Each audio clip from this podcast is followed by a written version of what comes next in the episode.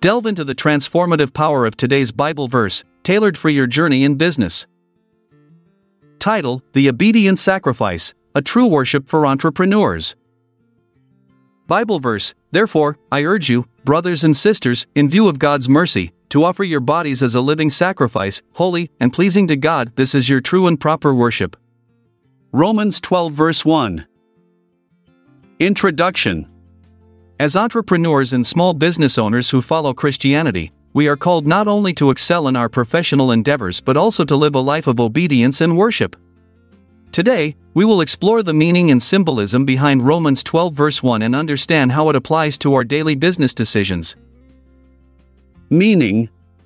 The verse begins with an appeal from the Apostle Paul urging believers to respond in light of God's mercy. It emphasizes that offering our bodies as living sacrifices is the true way to worship God. This means surrendering ourselves completely, mind, body, and spirit, for His purposes. Symbolism. one. Living sacrifice. In the Old Testament era, sacrifices were offered on altars as an act of worship. However, under the New Covenant through Jesus Christ's sacrifice on the cross for our sins, we are called to be living sacrifices. This symbolizes dedicating every aspect of our lives, including our businesses, entirely unto Him. two. Holy and pleasing. God desires us not only to be set apart, holy, but also pleasing in His sight through righteous conduct both personally and professionally. Our businesses should reflect integrity, honesty, fairness towards employees or customers while upholding biblical principles. Application.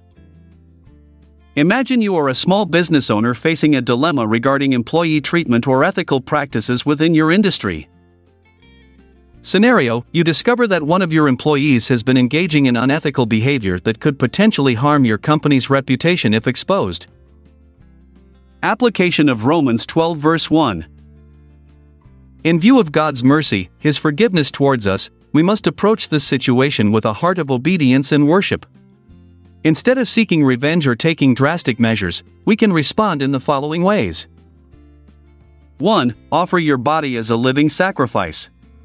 Choose to respond with grace and forgiveness, just as God has forgiven us.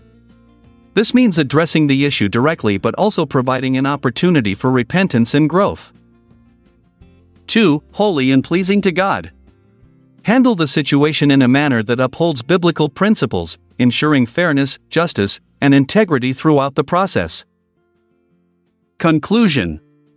As Christian entrepreneurs, Romans twelve verse one reminds us that our businesses are not separate from our faith but rather an extension of it.